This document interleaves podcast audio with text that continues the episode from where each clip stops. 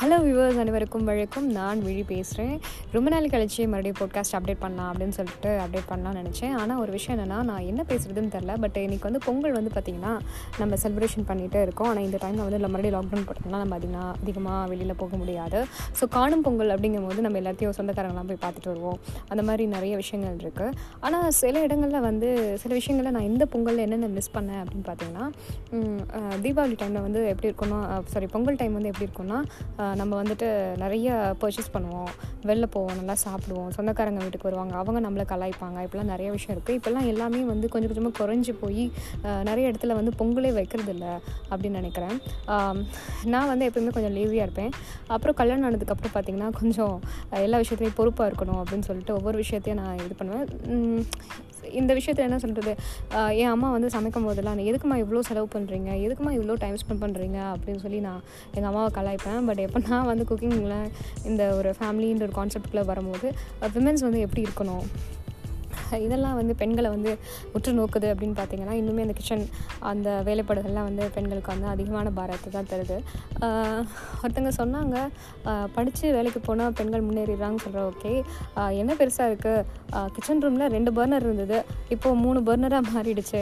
இனி போக போக பர்னர் மட்டும் இன்க்ரீஸ் ஆகும். அப்படின்னா ஏன்னா ஏன்னா ரெண்டு பர்னரை வச்சு நம்ம வந்து சமைக்கும் போது கம்மியாக தான் சமைக்க முடியும். டைம் அதிகமாக இருக்கும். இதே நாலு பர்னராக இருந்ததுன்னா டக்குன்னு சமைச்சிடலாம்ல அப்படின்னு சொன்னாங்களாம். ஸோ எனக்கு அப்போ தான் தோணுது. வேலைக்கு போகிற பொண்ணுங்க வந்து வேலையும் போக்குறாங்க வேலையும் பார்த்துக்குறாங்க வீட்டு வேலையும் செஞ்சுக்கிறாங்க. அவங்களோட பர்சனல்ஸ் பற்றி ஷேர் பண்ணிக்கிறாங்க. இந்த பிஸியான வேர்ல்டில் வந்து பார்த்தா நம்ம என்ன பண்ணியிருக்கோம் அப்படின்னா ஒரு கன்ஃபியூஸான ஸ்டேட்டில் தான் இருக்கோம் எல்லாருமே. ஆஹ் இன்றைக்குமே வந்து பணம் இருந்தால் சந்தோஷமாக இருக்க முடியும் பணம் இல்லைன்னா சந்தோஷமாக இருக்க முடியாது அப்படின்னு ஒரு கான்செப்ட் இருக்கு இல்லையா? அதெல்லாம் அப்படி கிடையவே கிடையாது. பணம் இருக்குது இல்லை. ஆனால் எந்த ஒரு விஷயமே நம்ம எப்படி ஹேண்டில் பண்ணுறோம் அதை நம்ம எப்படி அப்ரோச் பண்ணுறோம் அப்படிங்கிற விஷயம் தான் தெரியுது. சரி இதெல்லாம் எதுக்கு பொங்கல் அன்றைக்கி பேசிகிட்டு இருக்க அப்படின்னு நினைக்கிறீங்களா? பொங்கல் அன்றைக்கி வந்து போகி பண்டிகைன்னு முன்னாடி வரும் பார்த்தீங்களா? அப்போ வந்து நிறைய விஷயத்தை எரிப்போம் ஆனால் சில விஷயங்களை நம்மளால் எரிக்கவே முடியாது.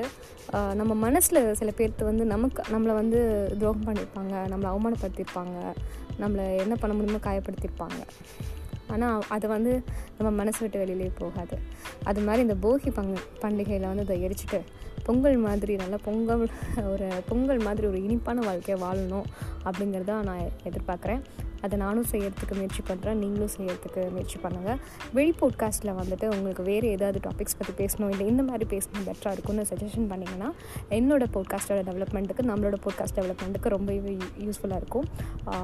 நான் எதுவுமே ஸ்கிரிப்டெல்லாம் ரைட் பண்ணி எல்லாம் யோசிச்செல்லாம் எழுதலாம். மனசில் பட்டதை நான் பேசியிருக்கேன். இதில் வந்துட்டு எது அப்படி இப்படியும் போய் எங்கெங்கேயோ வந்திருக்கும். பக்கத்தில் நிறைய நாய்ஸ் சவுண்டு தான் இருக்கும்.